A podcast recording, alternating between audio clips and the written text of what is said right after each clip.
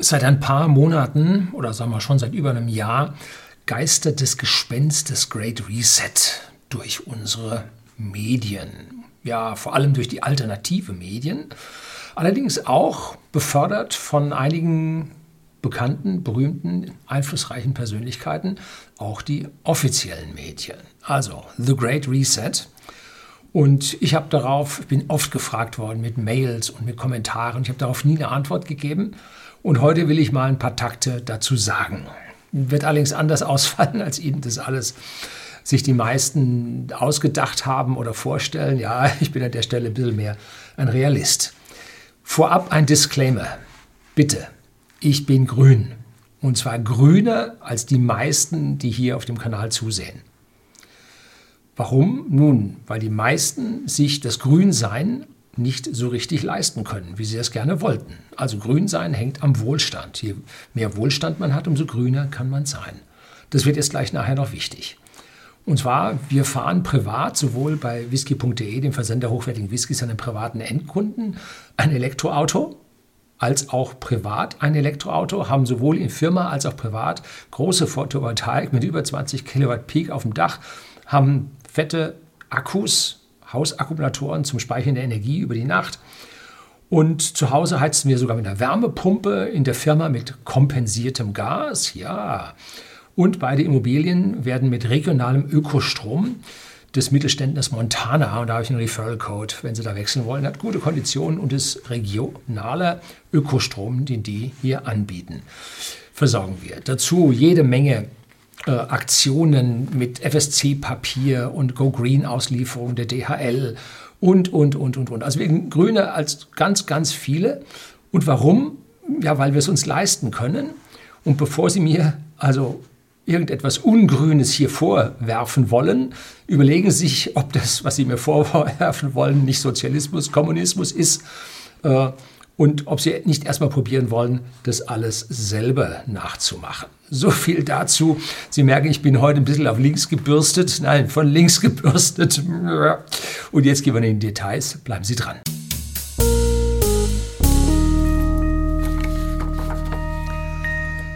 Guten Abend und herzlich willkommen im Unternehmerblog, kurz Unterblog genannt. Begleiten Sie mich auf meinem Lebensweg und lernen Sie die Geheimnisse der Gesellschaft und Wirtschaft kennen, die von Politik und Medien gerne verschwiegen werden. Und da sind wir heute bei solchen Geheimnissen, die ich heute mal so ein bisschen beleuchten will. Ja, der Bühnenbeleuchter leuchtet normalerweise immer nur das an, was gesehen werden soll und das, was im Schatten liegen soll, ist eigentlich viel, viel wichtiger. Ja, das ist etwas, was man sich merken kann, dass das, was ganz vorne in den Medien rumgeistert, nicht das ist, was wichtig ist. Das, was Sie nicht mitbekommen, das ist wichtig. So, was ist der Great Reset, der große Rückschritt? Nein, oh, äh, Neubeginn. Ja, um hier ein positives Wort zu setzen. Das ist ein Begriff, der über das World Economic Forum in Davos verbreitet wird. Und zwar ganz offiziell von ganz, ganz oben von vielen, vielen Leuten, die dort von diesem Great Reset dann gesprochen haben, das letzte Mal. Allen voran der Gründer dieses Forums, Dr. Multiple Klaus Schwab, der auch ein Buch zusammen mit Thierry Malaret dazu oder Malaret dazu verfasst hatte. Ich stelle mir so vor, der eine hat geschrieben, der andere hat gesagt, was er schreiben soll. Das ist aber eine böswillige Unterstellung, das ziehe ich hiermit zurück. So, ich habe mich in das Buch reingelesen. Es ist unerträglich verschwurbelt, geschrieben mit Bullshit-Bingo von A bis Z, schwer und unangenehm zu lesen. Nein, kann ich Ihnen nicht empfehlen, sich daran zu trauen. Ich bin ein Vielleser, ich kann 99 Prozent der Fremdworte, die man so normalerweise verwendet. Den Bullshit-Bingo bin ich selber ganz gut. Aber das, das hat dann doch schon eine neue Dimension. Ich bin dann nach ich sag mal so ein Fünftel oder ein Viertel, bin ich ins Diagonallesen übergegangen. Was soll ich sagen, es wurde nicht besser. Nun gut, was ist die grobe Zusammenfassung? Also darum geht es doch. Ne? Wir sollen die Gesellschaft in den Kommunismus überführen und da wir das alle sehr, sehr gerne machen, wird es auf der Welt besser gehen, auf der Welt besser gehen, ja. Und da das Umfeld der Autoren es besser weiß als der Rest der Welt, übernehmen Sie gleich die mentale Führerschaft und erzählen uns, wie das alles mit dieser großen Transformation funktionieren wird. So, ein durch und durch, ich möchte fast sagen, autokratisches Buch, äh, was auf ja, die Weisheit der vielen, der Bevölkerung, der Basisdemokratie an dieser Stelle nun keine Rücksicht nimmt. Ne? Schwierig. Okay, dieser Ausdruck jetzt äh, ist sehr provokant. Kommunismus oder Sozialismus verwendet da kein Mensch. Aber das ist so die Zusammenfassung, die bei mir im Kopf dann ein bisschen zusammen übrig bleibt. Ne? Bleibt die Transformation. Nun, wohin und wie soll die funktionieren? Nun zu einem New Green Deal. Ja, Bullshit Bingo hoch drei. Aber dieses Wort New Green Deal ist sehr bewusst und sehr subtil gewählt worden. Man will also die globale Gesellschaft oder die globalen Gesellschaften auf eine grüne Lebensweise ja, umstellen. Aber jetzt nicht alle Länder wie zuvor immer global als die Völkerfamilie alle zusammen, sondern nein, jetzt soll es Grenzen geben und jeder soll das für sich machen, äh, stärker politisch isoliert. Und die politischen Eliten sorgen dann global für die Umsetzung. Ja, ne? gut, vielleicht überinterpretiere ich das, aber so bleibt es bei mir im Hirn. Ne? Kann man nicht anders sagen. Warum nennt man das nun The New Green Deal oder New, New Green Deal, den neuen grünen äh, Geschäftle? Nun, weil es unter Roosevelt in den Jahren 1933 bis 1939 nach der massiven Weltwirtschaftskrise zum New Deal in der Weltwirtschaft kam. An diesem mehr oder weniger tatsächlichen Erfolg, da gibt es nämlich Kritik durchaus dran, möchte man sich schon mal, bevor man anfängt mit der großen Krise, sich schon mal an diesen äh, New Deal da mit dranhängen. Und man will damit natürlich die geschichtlich positionierte positive äh, Resonanz dieses New Deals ähm, einheimsen. Die will man gleich für sich reklamieren, dass sie das genauso machen, wie das früher Roosevelt gemacht hat. Aber aufgemerkt, wenn wir jetzt ins Detail gucken, machen sie genau das Gegenteil. ja, sie nehmen sich nur den Namen. Ne? So. Hat der New Deal tatsächlich den Wiederaufbau nach dieser Weltwirtschaftskrise geschafft und gemacht. Nun, da gibt es eine schöne Veröffentlichung von dem Ben Bernanke, dem Ex-Federal Reserve-Chef, und zwar von 1989. Und der kam zusammen mit Martin Parkinson zu einem ganz, ganz anderen Ergebnis. Nicht die finanziellen, das heißt die keynesianischen Mittel, dieses staatliche Geld reinpumpen, haben den New Deal befeuert, sondern die Randbedingungen, die getroffen wurden. Die haben es gebracht. Ne? Ich gebe Ihnen einen Link unten in der Beschreibung auf diese Ausarbeitung von Ben Bernanke und dem Martin Parkinson. Und die sagen, Unemployment war ein Riesenproblem, Inflation and Wages in the American Depression. Äh, das ist der Titel von diesem, dieser Veröffentlichung 1989, dass The New Deal is better characterized as having cleared the way for a natural recovery. Haben also den Weg für einen natürlichen äh, Wiederaufschwung hier eingeleitet. For example, by ending deflation and rehabilitating the financial system rather than as being the engine of recovery itself. Also nicht der New Deal selber hat das gemacht, das haben die Menschen gemacht, sondern sie haben nur Randbedingungen gesetzt dafür. Ne? So, das ist also wichtig, ne? dass also nicht von oben herunter viel Geld ausgeschüttet würde und so weiter, sondern dass die Menschen unter neuen Randbedingungen die ganzen Geschichten besser schafften. So ein ähnliches Ding ist Bretton Woods. Kennen Sie noch 1944, wo das neue Weltwährungssystem, bevor der Krieg überhaupt zu Ende war, von den Siegermächten, die schon absehbar waren, hier verabschiedet wurden? Ein guter Teil der wirtschaftsliberalen Wirtschaftswissenschaftler ist mittlerweile der Meinung, dass das enge Korsett des Bretton Woods-Vertrages Vertrags, äh, den Wiederaufbau nach dem Zweiten Weltkrieg, äh, den Wiederaufbau nach dem Zweiten Weltkrieg, Bretton Woods 44, eigentlich geschadet hat. Das war viel zu steif, viel zu starr, das war viel zu fest und Dann gab es ja noch den Marshallplan, der durch die History Maker eigentlich als das Erfolgsmodell der Subvention, der äh, staatlichen Interventionen hier gefeiert wurde. Also dieser Marshallplan war ja von der Summe der Mittel her eher sehr begrenzt und hatte einen eher symbolischen Charakter, äh, sondern der eigentliche Aufschwung Schwung konnte stattfinden ähm, nach dem Ende der politischen Gängelung der größten Volkswirtschaft auf dem europäischen Kontinent. Zuerst gegängelt von einem unsäglichen Machthaber, dessen Namen ich ja nicht mal aussprechen möchte, und als zweites dann am Ende durch oder nach dem Krieg dann äh, mit den Limitierungen, die Siegermächte äh, und äh, alle politisch vertretenden Systeme hier äh, mit Fixpreisen, mit äh, Lenkungswirtschaft, mit Zuteilungen und so weiter gebracht haben. Als das von Ludwig Erhard erledigt wurde und hier eine freie, eine freie Marktwirtschaft dann eingeführt wurde, da waren dann auf einmal die Regale, die Schaufenster wieder voll.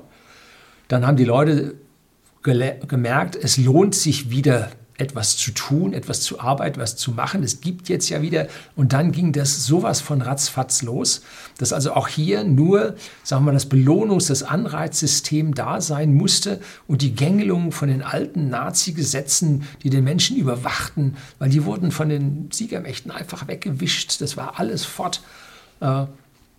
Und als dann diese Befreiung auch wirtschaftlicher, nicht nur von der äh, politischen Gängelung, sondern auch wirtschaftlicher Natur erfolgte, konnte es einen Aufstieg geben. Und mit dem Aufstieg Deutschlands als ehemals und dann relativ bald wieder kräftigste Wirtschaftsmacht Europas, konnte es die anderen dann mitziehen. Das muss man mal sacken lassen. Das heißt nicht die keynesianische Marshallplan und Bretton Woods Geschichte, sondern die Freiheit, die erreicht wurde, hat zu diesem Aufstieg dann geführt. Ne? So kann man die Geschichte verklären. Es gibt da durchaus zwei unterschiedliche Ansichten. Was will man nun heute nach der größten Weltwirtschaftskrise seit dem Zweiten Weltkrieg machen? Nun, man will stärkere Regulierungen in den Staaten einführen und eine unglaublich große Geldmenge in eine ökologische Umstellung der Weltwirtschaft hineinstecken. Man will also genau das Gegenteil von der Zeit 45 bis 55 machen. Man will die kleine Geldmenge des Marshallplans in eine riesige Geldmenge des New Green Deals aufblähen und die Abschaffung der Limitierungen, um die Freiheit und Kreativität der Bürger anzuheben, will man mit einem riesigen Korsett an Regeln, Gesetzen, Verordnungen, und Verboten äh, hier einbremsen. Und das glauben die funktioniert? ja, erlauben Sie mir meine Zweifel. Das glaube ich nicht. Man will das Gegenteil von dem machen, was sich seit Jahrtausenden als Erfolgsrezept der Menschheit bewährt hat. Also fällt einem nichts mehr ein, ne? oder wie der Chemiker sagt, da fällt einem nichts mehr aus. Stille. Also unglaublich. Stattdessen will man jetzt ja diese unglaublichen äh, Geldspritzen hier in den Gesellschaften einsetzen. Ne? Abweichend zu diesen alten, nicht funktionierenden Rezepten äh, soll es, ja gut, etwas fantastisch an sowas nicht mehr unbedingt sowas wie Privateigentum geben. Äh, jetzt nicht unbedingt kommunistisch. Also da bitte nicht überinterpretieren, sondern man soll also jetzt nicht mehr auf den Besitz Wert legen, sondern man soll sich das, was man braucht, dann eben mieten. Ne? So. Oder es gibt nur noch das, was man per Order der Mufti von oben verordnet. Also auch nicht viel besser, aber nun gut. Was soll direkt reduziert werden? Nun, weniger Mobilität, weniger Energie, weniger Konsum. Nun, Sie haben die exakten Punkte der grünen Ideologie an dieser Stelle herausgearbeitet. Aber so wie es dann jetzt geplant ist und klingt, sieht es dann doch sehr nach Staatswirtschaft aus. Nach Planwirtschaft, wie wir sie aus dem Sozialismus und Kommunismus heraus kennen. Wie wir alle wissen, Planwirtschaft funktioniert nie, weil ein Staatsbeamter es nie besser kann als ein Unternehmer. Kann er nicht. Sonst wäre er nämlich Unternehmer und nicht Staatsbeamter. So, also das muss man ganz klar darüber sein. Planwirtschaft funktioniert niemals. Ne? So, das ist der übliche politische Fehler. Wir machen nun irgendetwas aus unserer Ideologie heraus oder der Politiker tut etwas aus seiner Ideologie heraus und aus welchen Gründen auch immer funktioniert das nicht. Weil A, seine Ideologie nicht stimmt, sein Gedankengebäude ist fehlerhaft oder seine Ideologie stimmt, aber der Bürger will es nicht. Dagegen kann er nun auch nicht unbedingt sich durchsetzen. Also er macht nun irgendetwas, was nicht funktioniert. Und weil das jetzt nicht sein darf, dass das nicht funktioniert. Ne? Das, wir haben ja die richtige Ideologie, wir haben ja die Weisheit mit Löffeln gefressen, machen wir jetzt noch mehr davon, weil das wird dann schon funktionieren. Ne? Man darf schließlich nicht sein Gesicht verlieren. Weil man zum Beispiel sich geirrt hätte. Ich gebe ja häufiger mal zu, dass ich das eine oder andere mich geirrt habe, aber wer nicht lernt, der wird es nicht überleben. Ne? Und es kann auch sein, dass man einen falschen Berater hatte. Und der Berater sagt, alles geklappt, wunderbar. Leider nicht so im Sinne wie der Politiker, sondern in der Sinne von dem, der mich geschickt hat. Ja, gibt es auch. Ne? So. Und dann muss die Politik das so lange machen, bis die Medien aufhören, darüber zu berichten. Ja, oder man abgewählt wird. Eins von beidem. Deshalb am besten, das mit den Wahlen sollten wir uns nochmal überlegen. So. Kann das klappen? Dieses mehr vom selben, was nicht wirkt? Nee, natürlich nicht. Es gibt nämlich ein Gesetz, ein empirisches Gesetz der Abschwächung. Das sollten Sie schon mal gehört haben, wenn Sie hier bei mir auf dem Kanal waren.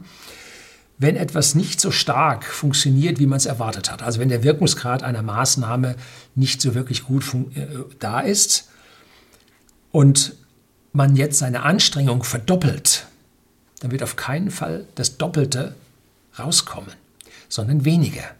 Jedes zusätzliche Mittel, was man da reinsteckt, wirkt weniger. Das ist das Gesetz der Abschwächung. Das heißt, das erste wirkt doch halbwegs, da sagt man, war zu wenig, muss noch mehr machen.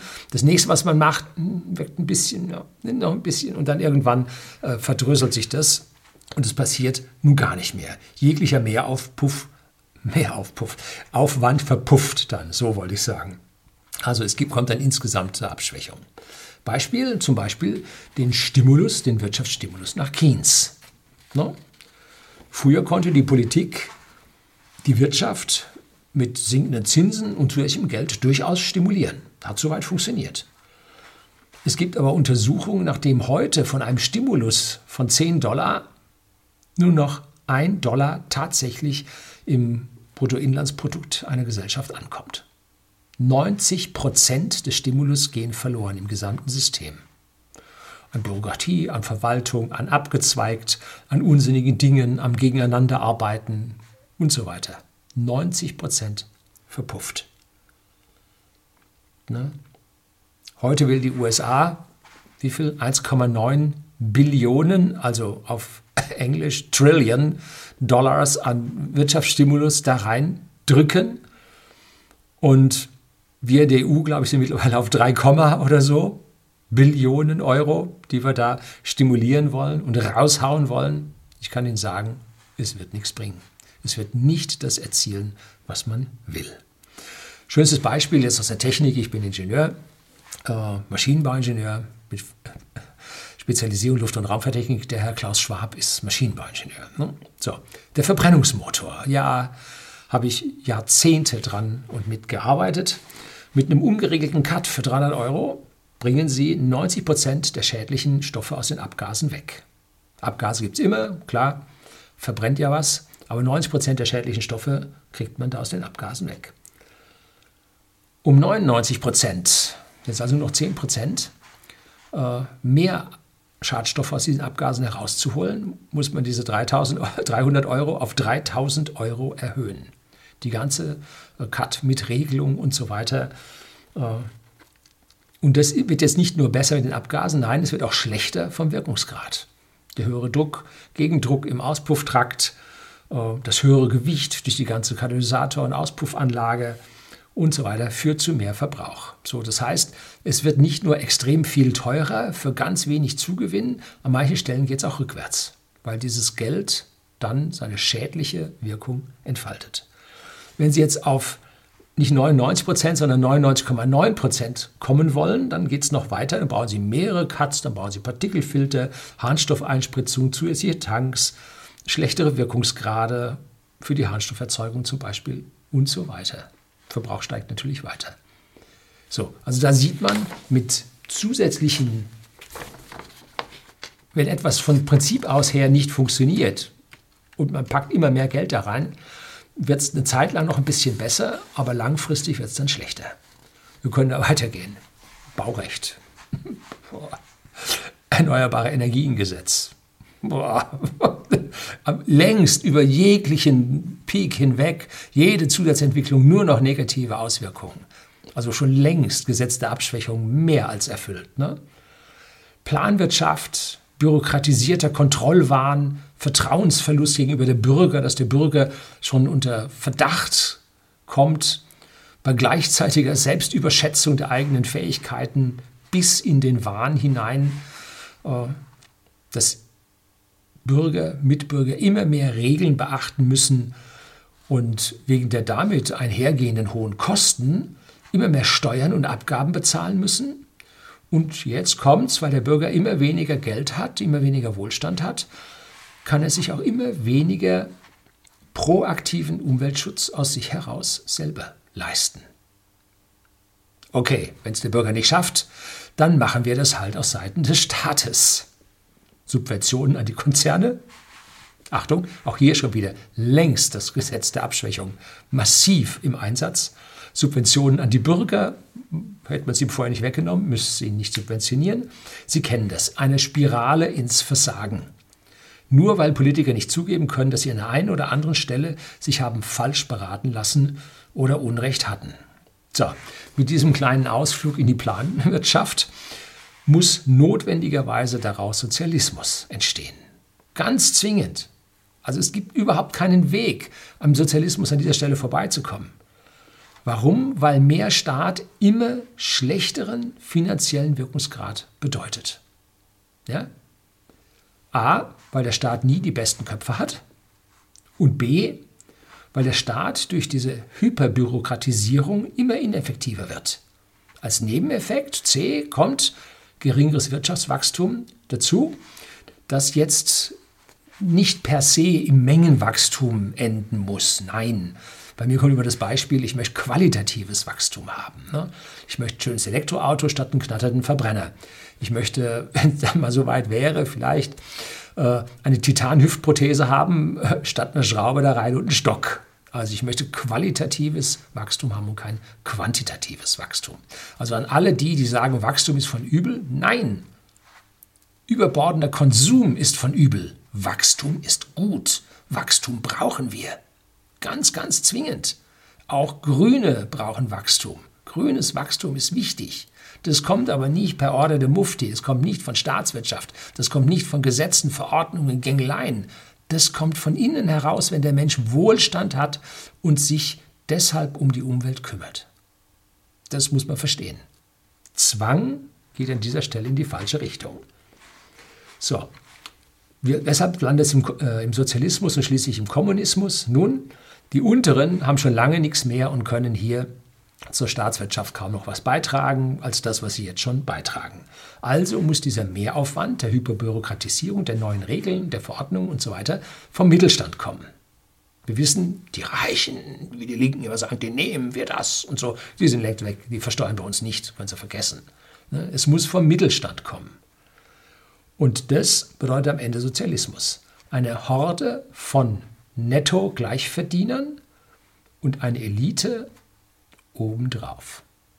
So einfach ist das. Das war im Kommunismus so, im obersten Sowjet, dem Politbüro, das war die Elite und unten drunter alles Gleiche habe nichts. Ne? So. Und dass Sozialismus immer im Verderben und Armut endet, habe ich in diesem Video, gebe ich Ihnen unten in der Beschreibung rein. Gibt es den guten Kommunismus, den es natürlich nicht gibt, äh, habe ich das da drin logisch hergeleitet und kurz hier nochmal wiederholt für die, die zu faul sind, äh, da in die Beschreibung reinzugehen oder die vom Fernseher aus zusehen.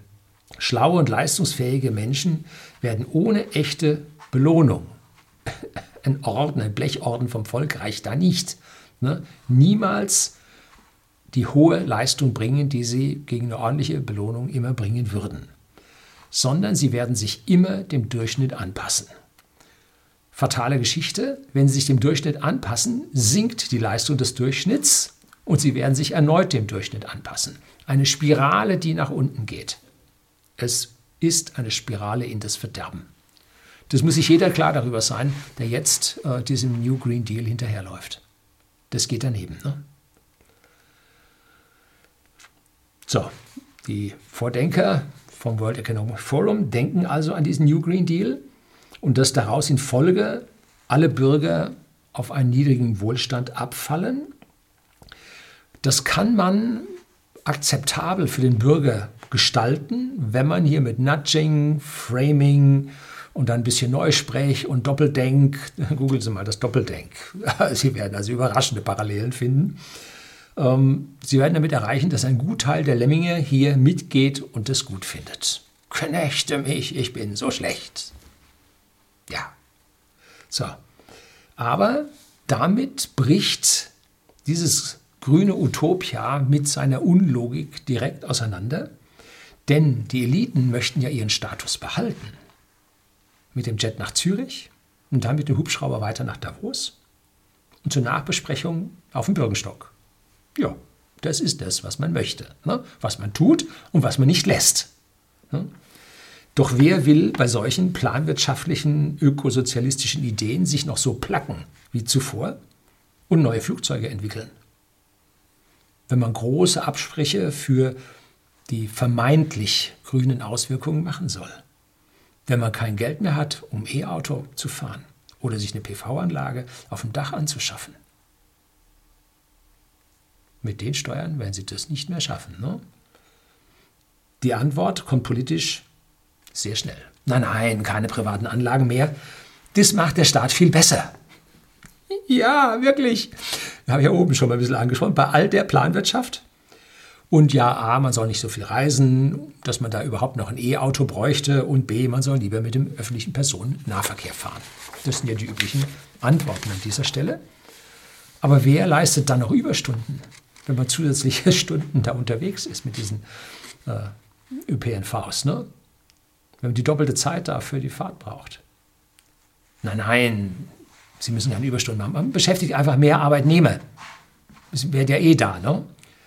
äh, äh, ja, äh, ob diese Leute die hohe Leistung von den Leuten bringen, die die Überstunden bringen, ich habe da so meine Zweifel.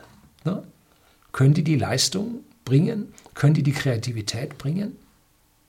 Wird jetzt nicht hier Spitzenleistung durch wieder mal den Durchschnitt ersetzt? Muss es denn damit nicht wieder niedergehen? Es ist vollkommen klar, dass der technische Fortschritt an dieser Stelle auf der Strecke bleibt. Und damit bekommt auch die Elite keinen technischen Fortschritt mehr. Vermutlich sind es ja, alte weiße Männer mit noch wenigen Jahren zu leben und die sind damit zufrieden, was sie haben. Ne? Der Privatjet wird seine zehn Jahre noch halten. Aber gibt es dann noch die zugehörigen Flugplätze oder müssen die nicht schon pleite machen, weil gar nicht mehr so viele Leute fliegen? Ja, das übernimmt dann der Staat. Für Regierungsflieger und die Elite. Herzlichen Glückwunsch. So nicht. Und wenn man die Menschen vom Autofahren abhält, dann wird es auch die herkömmlichen Automobilfabriken nicht mehr geben. Oh, Interhansa, Luftflug, Trabant, das ist so ein bisschen die Lösung. Ne? Ja, nun, anklagen ist immer leichter, als es besser machen. Was sind denn nun meine Vorschläge? Das ist ja immer so das Gegenargument. Das ist, kritisieren geht leicht, aber machen Sie mal Vorschläge. Nun, Vorschläge sind ziemlich einfach. Sie sehen gerade, was ich hier als positiv in der Vergangenheit zum Wiederaufstand der gebeutelten Wirtschaft hier äh, gezeigt habe und was zu positivem Umweltschutz und grünen Umwelt führt. Ist relativ einfach. Wir müssen den Staat zurückbauen. Und zwar ausschließlich auf das, was die Bürger nicht selber können. Innere Sicherheit.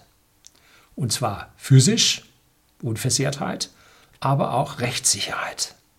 Das ist das, was unser Staat liefern muss.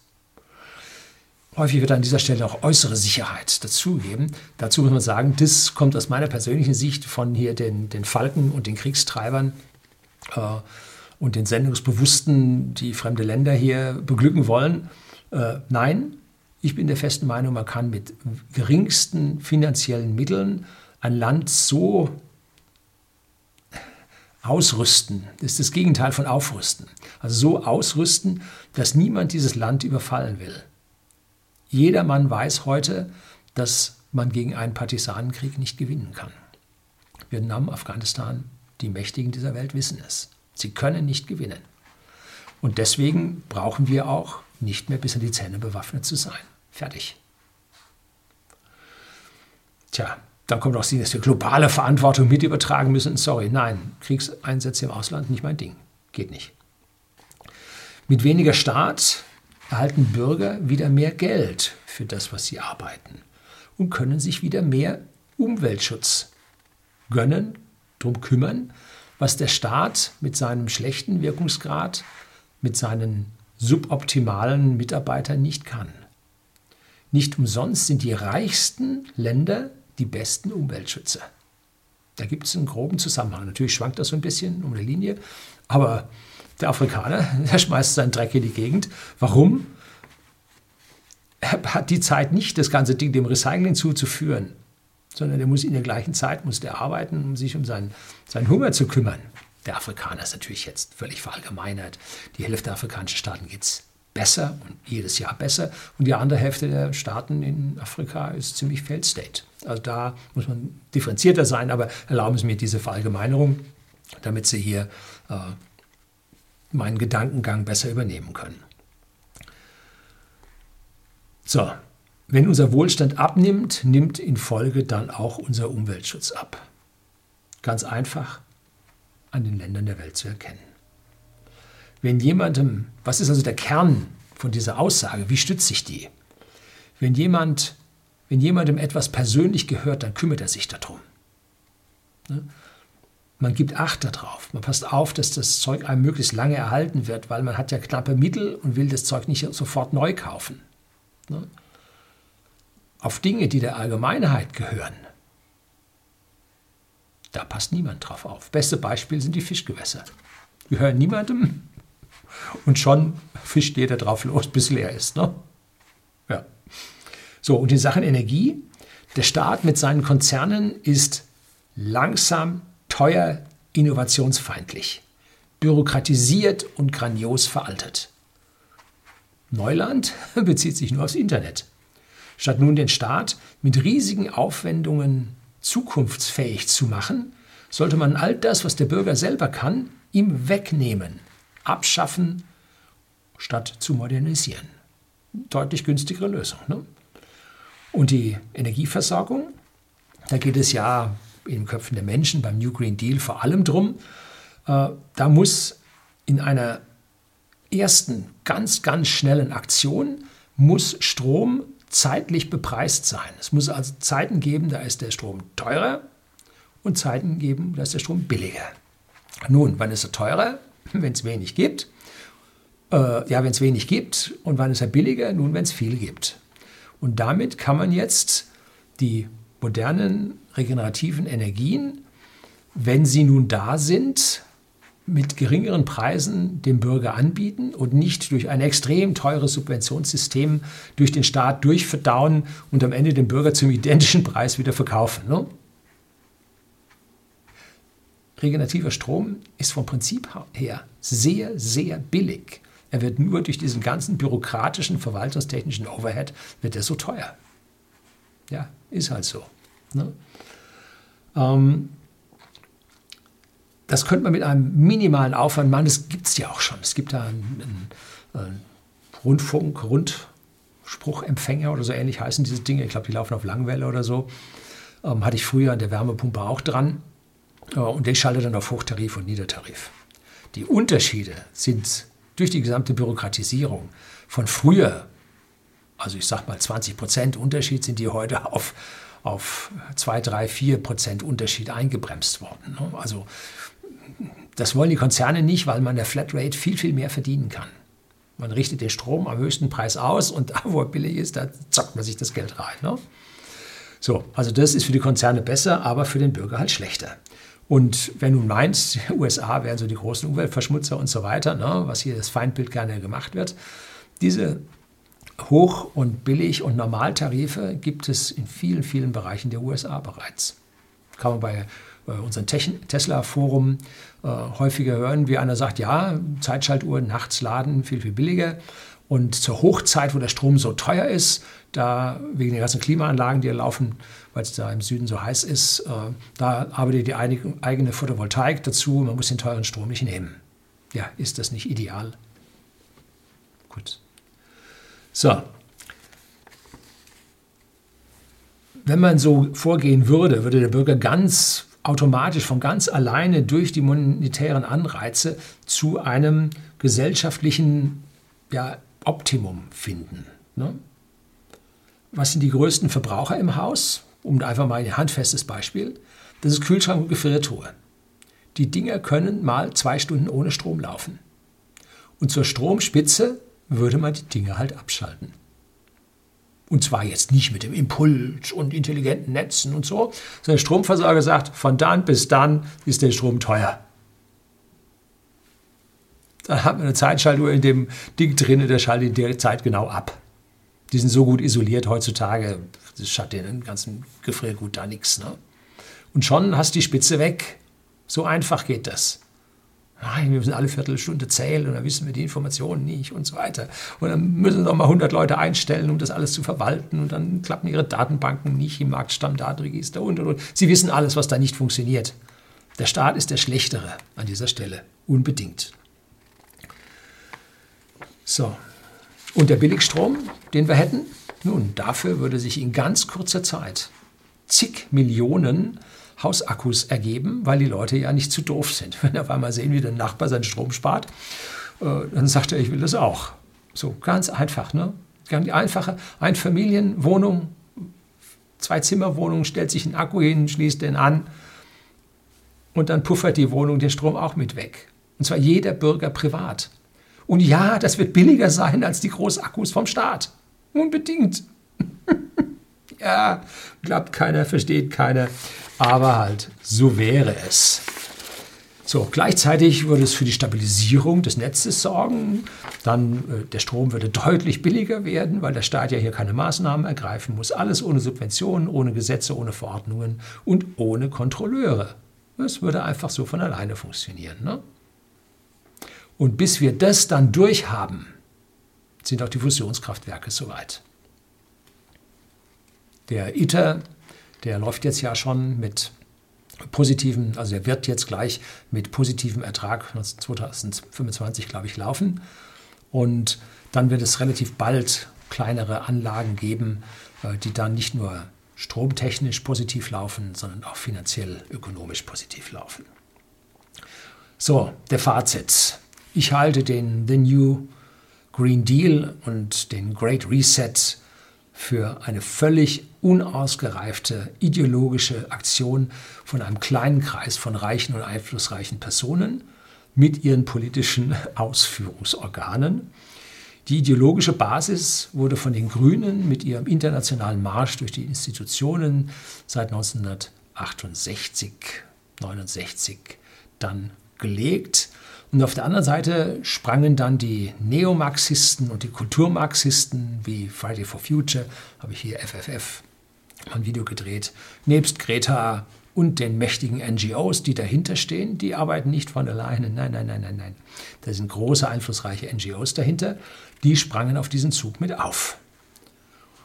Und auf der anderen Seite stehen die noch Eliten, die jetzt sagen, bevor wir durch basisdemokratische Dinge hinweggefegt werden, kanalisieren wir jetzt diese Strömung, die es in der Bevölkerung durchaus gibt, ähm, um unser Ausbremsen der Konzerne, die auf dem Rückmarsch sind, ähm, und die ineffektiven Regierungen, die sie nicht an dieser Stelle so wirklich schützen können, versuchen sie also nun auf den Zug mit auszuspringen und dann die freien Kräfte des Marktes auszubremsen.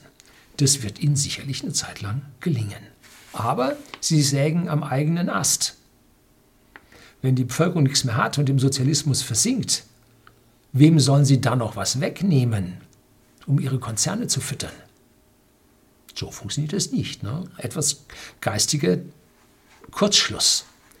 Die sind so abgehoben, dass sie noch nicht mal ihren eigenen Revenue Stream kennen. Ein Mittelständler, ein Kleinunternehmer hier wie whisky.de, der Versender hochwertigen Whiskys an den privaten Endkunden in Deutschland und Österreich, der weiß, wo sein Geld herkommt, der weiß, wo seine Kunden sind, der weiß, was positiven Einfluss und was negativen Einfluss hat. Das wissen die längst nicht mehr. Ne? Die schweben da auf Wolke 7. Tja, und so wird es kommen, wie es kommen muss, bevor die Weltwirtschaftskrise so richtig Fahrt aufgenommen hat oder so kam, wie es kommen musste, verkündete die deutsche EU-Kommissionspräsidentin, dass es ein Wiederaufbauprogramm mit dem New Green Deal geben würde. War die Frau so vorausschauend, dass sie diese größte Weltwirtschaftskrise seit dem Zweiten Weltkrieg schon sehen konnte, dass man einen New Green Deal brauchte? Wann war das? Letzter März oder April? Traue ich ihr nicht zu, dass sie so weit gesehen hat. Nein, tut mir leid. So, unpassender konnte man vorauseilenden Gehorsam, jawohl, konnte man hier nicht demonstrieren. Sowas von offensichtlich. Der brave Deutsche ergießt sich in Übererfüllung dieser Forderung mit den neuesten Gängelungen der Bürger, während selbstbewusste Gesellschaften den frei werdenden Platz, den wir hier hinterlassen, auf dem Globus übernehmen und sich um den New Green Deal einen Scheißdreck kümmern. Ne? So. Ja, das ist nicht nur bei uns so. Der aktuelle Exodus von Firmen, von Tausenden an Firmen mit noch viel, viel mehr Mitarbeitern aus Kalifornien heraus, weil man es da gerade so richtig in deutscher Manier gängelt und besteuert bis zum geht nicht mehr. Die Unternehmenssteuern in Kalifornien sind höher als in Deutschland. Das muss man sich mal vorstellen. Ja. So, die wandern da ab ohne Ende. Ähm, und in den USA ist schon lange nicht mehr alles Gold, was da glänzt. Ne? Gut. Wir brauchen, was brauchen wir? Wir brauchen fröhliche, glückliche, wohlhabende Bürger, die mit Freude an der Weiterentwicklung ja, unserer Gesellschaft und ihrer Hilfsmittel und einer Ergrünung, einem grüner Werden der selbstbestimmten freien Gesellschaft mitarbeitet und keinen Zwang und keine Gängelung und kein Einbremsen und keine Bürokratie. Wir brauchen nicht mehr Verbote, Regulierungen, Steuern, Abgaben, Subventionen und das Erzeugen von German Angst, sondern wir brauchen eine positive Zukunft, die, auf die wir uns alle freuen können. Das ist das, was wir brauchen und das werden The Great Reset und der New Green Deal beides nicht liefern. Nein, nein, ganz und gar nicht. Das soll es gewesen sein. Herzlichen Dank fürs Zuschauen.